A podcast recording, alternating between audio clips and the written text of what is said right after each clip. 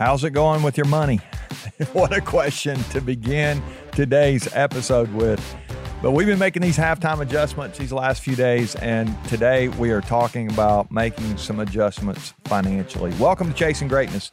This is a podcast where we're helping you win at work, win at home, and win in life. And th- this one is a this one kind of covers all three of those, right? If, if we're not winning financially, we're we're probably struggling and it's amazing uh, how a lot of times we do that to ourselves. Now let's let's talk about doing that to ourselves. I usually wait till Sunday to share uh, our Bible verse of the week with you, but today I ran across this verse that that you you probably heard this verse before. It, it, people say this all the time. The love of money is is a root of all kinds of evil. It's found in First Timothy uh, chapter six, verse ten.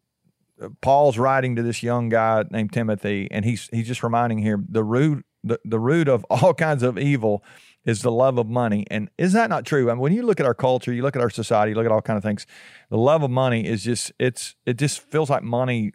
Yeah, it drives a lot of stuff, right? Everything is financially, uh, you know, related. Uh, we just we just uh, we we just can't turn on the news without there being something, and you look at it and you go, that, yeah, that's money. Everybody will follow the money. Everybody talks about that.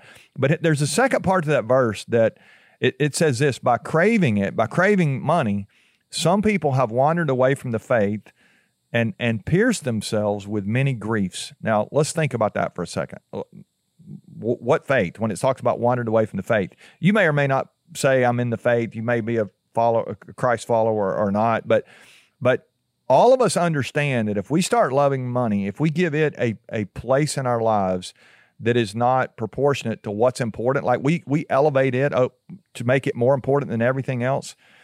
I think that verse is true for all of us, whether we believe in God or not. We pierce ourselves with many griefs. And as I read that verse, as I read that years ago, the first time I saw that, I thought, how stupid is it for us to? I mean, could you imagine taking a, a, a knife and piercing yourself? Like you would never do that. And yet, he's saying right here, we're doing this to ourselves. If we start to love money and we elevate it over what really is most important, uh, I, I, would I would argue that our relationship with God is most important. But even our relationship with people, I mean, how many how many times have we seen people love money more than people, and it just destroys relationships? We talked about relationships yesterday, resetting those. But financially, what would we do to to reset and to get it back in its proper place? So. Let me give you a, a couple things you can think about. There's four ways when I think about money. There's four things I think about. First of all, it's earning. You know, when when it comes to your money, do you have enough? If you don't, then then you need to earn more, right? But maybe you do have enough, and you and and you're not. It's what you're doing with what you're earning that is the problem. That you need need to make your halftime adjustments here. And so, I don't know. As you look back over the first six months, have you earned enough? If so, then these other three will be where your adjustments need to take place. If not, and you need more, then you're going to have to maybe uh, shift some of the way you use your time so you can you can earn more. But but if you've been earning enough, then let's think about these other three. So they they all three uh, will will be worth evaluating in your life as you as you consider these last six months and as you think about the next six. So here's the first one: it's spending. It's spending. What do we do with what we earn? We've got three things that we can do with what we earn. Uh, there there are you know a lot of ways to think about this, but I want to give you these three things that we can do with what we earn. The first one, spending. Have you been spending in a disciplined way, in a budgeted way, in a thoughtful way, or have you just been haphazard? You see something, you want it, you go here, you go there. You're, you know, you you uh, you got to have your morning, uh, you know, latte, whatever. You go into the movies all the time. You got more subscriptions than you need. All those things. You just really haven't given a lot of thought to it. All those things are fun and they're and they're great to have. But sometimes we, if we're if we're not careful, we'll just have them because we have them. We haven't checked them. We haven't looked at them. We don't use them, and our money begins to be wasted. And and then we feel a bunch of grief down the road because we don't have the money that we need because we're we're we're not using the money that we have correctly. We're we're spending it in an undisciplined way. And so maybe you need to do some checking there on you know where's your money going. I would encourage you to look at that. Here's the second one uh, saving. It's not just spending, but it's saving. Do you have money for the future that you, you, you, this is one of the cool things about money. You can take today's money and use it for the future. And actually, if you decide to do that, you can actually grow that money for the future. And so you'll, you'll need less in the future if you do what you're supposed to with what you have today, or if you do what you could with what you have today. I say supposed to, you get to choose what you do with it. But if you save some of your money, that money will be available in the future. And so as you look back over the last six months, have you been saving correctly? Have you been saving at all? And and you get to decide how much that is. Maybe ten percent. You say if I'm going to take ten percent, I'm going to I'm going to put toward the future. Uh, uh, over time, you're gonna you're gonna end up um, you're gonna end up in a lot better place down the road. Uh, what's the old saying? I think it was Dave Ramsey who said, "You if you'll live like no one else now, then someday you'll be able to live like no one else." I, I think that, there's a lot of truth to that, and and a lot of people are going to say, just spend all you you make now, spend more than you make now. I mean, how many people are going into debt? I just read an article yesterday about people who are who are in, in our economy. They're you know they've got credit card debt and all kind of things. What if we made it made a shift here and decided to be disciplined and we save some for the future? And so you don't have to save it all, but what if you save some? Uh, maybe you need to make an adjustment there. Here's number three. It's not just spending and saving, but sharing. I, I love the idea of taking some of the money that we have and being able to help people who actually don't have a way to help themselves. We've got some people that we we try to help, uh, some some organizations that are uh, doing great work and really trying to give a voice to people that don't have a voice. And so, do you have anything that or anybody that you know who who that you could share with? There there are all kind of great nonprofits.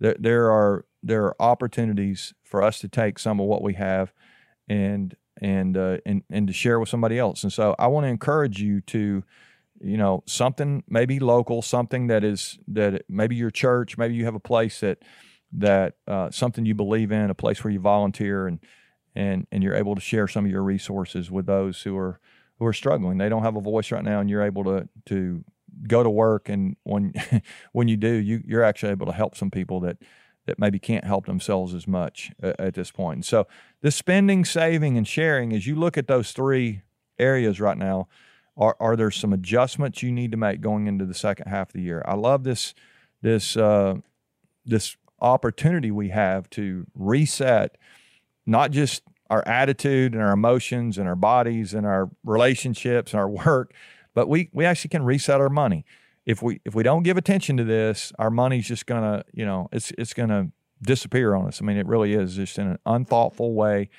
Uh, we'll spend more than we make. We'll we'll spend in an undisciplined way, and then we'll get down the road, and just like just like interest grows over time and money will grow over time, so does debt, and so does um, those griefs that we bring on ourselves. Let me read that verse to you one more time. The love of money is the root of all kinds of evil. We know that, but it's easy to see that on TV and see somebody else grabbing and somebody else, you know, greedy and not really connect the dots back to ourselves. By craving it, some of us have wandered away from what's most important and we've pierced ourselves with many griefs. So if you're feeling grief right now, if you find yourself emotionally struggling with your money, you have permission to make a change. If you need to earn more, go do that. But chances are you're earning what you need to. It's just our spending, our saving, and our sharing needs some second half adjustments as we go in the rest of the year. And I believe you can be at a lot better place financially in six months from today than you are today if you'll just make some some slight adjustments here. A little adjustment can make a really big difference down the road.